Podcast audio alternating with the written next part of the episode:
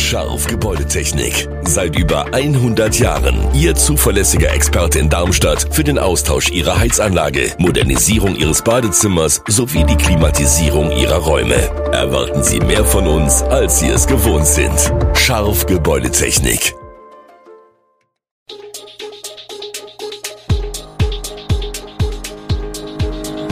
Gude, unser morgendliches News Update. Das Wichtigste aus Südhessen für Sie im Überblick. Guten Morgen aus Darmstadt an diesem 17. Oktober. Gesa Krebswetzel bleibt Bürgermeister von Griesheim, Neues zur Straßenbahn in den Ostkreis und Pilotenstreik bei Eurowings. Das und mehr hören Sie heute im Podcast. Griesheims Bürgermeister bleibt im Amt. Bereits 20 Minuten nach Schließung der Wahllokale, um 18.20 Uhr, zeichnete sich ab, dass der amtierende Bürgermeister Gesa Krebswetzel, CDU, die Direktwahl haushoch gewinnen würde. Denn da trafen die ersten Ergebnisse aus den Wahllokalen ein und wurden mit dem Beamer auf die Leinwand in der Linie 9 projiziert, wo der offizielle Wahlabend der Stadt gefeiert wurde.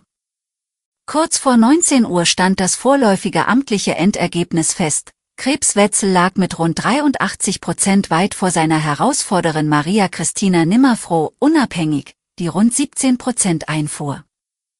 Krebswetzel war in seiner Dankesrede sichtlich aufgewühlt. Gegenüber dieser Zeitung sprach er von einem tollen Vertrauensbeweis, dem ihm die Griesheimer Bürger entgegengebracht hätten. Ein beliebtes Ausflugsziel ist das Gelände des Bauern Lipp in Weiterstadt für viele Familien. Nun trüben einige Vorkommnisse die Freude des engagierten Teams, weshalb sich der Betrieb in den sozialen Medien Luft machte und zum Nachdenken anregte. Immer wieder haben der Landwirt und seine Mitarbeiter Probleme mit Vandalismus. Besucher würden die Kürbisse nicht nur anschauen, sondern diese umherwerfen und mit ihnen Fußball spielen, klagt der Landwirt. Aus diesem Grund hat er die Kunstwerke aus Kürbissen nun mit Absperrungen gesichert. Trauriger Höhepunkt war der der Diebstahl einer kleinen Katze vor wenigen Tagen. Ein Aufruf in den sozialen Medien hatte jedoch Erfolg und brachte den kleinen Kater zurück auf den Hof. Der Gedanke einer Anbindung des östlichen Landkreises an die Stadt Darmstadt mit der Straßenbahn nimmt wieder Fahrt auf. Nachdem das Projekt im ersten Anlauf gescheitert war, könnte da in Sachen Immobilität der Zukunft ein großer Wurf kommen, der die Anbindung des östlichen Landkreises bis Weiterstadt zum Ziel hat. Es wird gar weiter gedacht, bis Dieburg und Großumstadt. Im Klima- und Umweltausschuss des Großzimmerner Parlaments stellte die eigens gegründete Projektgesellschaft Stradadi GmbH die aktuellen Planungen vor. Sie ist mit der planerischen, baulichen, vor allem finanziellen Abwicklung des Vorhabens betraut, das letztmals auf 125 Millionen Euro beziffert wurde und an den Kosten auch scheiterte. 2014 nämlich, als ein Verkehrsgutachten für eine Straßenbahnanbindung vorlag, wurden die Bundeszuschüsse versagt. Grund war der erforderliche Kosten-Nutzen-Faktor, der damals nicht erreicht wurde. Im Kreis Groß-Gerau steht fest, wo das geplante Hospiz für todkranke Menschen entstehen soll, in einem Letter of Intent, also einer gemeinsamen Absichtserklärung, haben sich der Kreis, die Kreisklinik und die im Frühsommer 2021 gegründete Hospizstiftung kürzlich darauf verständigt, dass das Gebäude auf dem Gelände des heutigen Wirtschaftshofs der Kreisklinik entstehen soll. Für die Hospizstiftung ist das ein Meilenstein. Der Kreis Groß-Gerau ist der einzige in Hessen, der kein stationäres Hospiz hat. Für sterbende Menschen bedeutet dies, dass sie am Ende ihres Lebens fern ihrer Liebsten und fern des gewohnten Lebensumfelds sind. Die nun getroffene, rechtlich allerdings nicht verbindliche Absichtserklärung sieht vor, dass der Kreis das Grundstück nach dem Abriss heutiger Gebäude in baureifem Zustand kostenfrei an die Hospizstiftung verpachtet.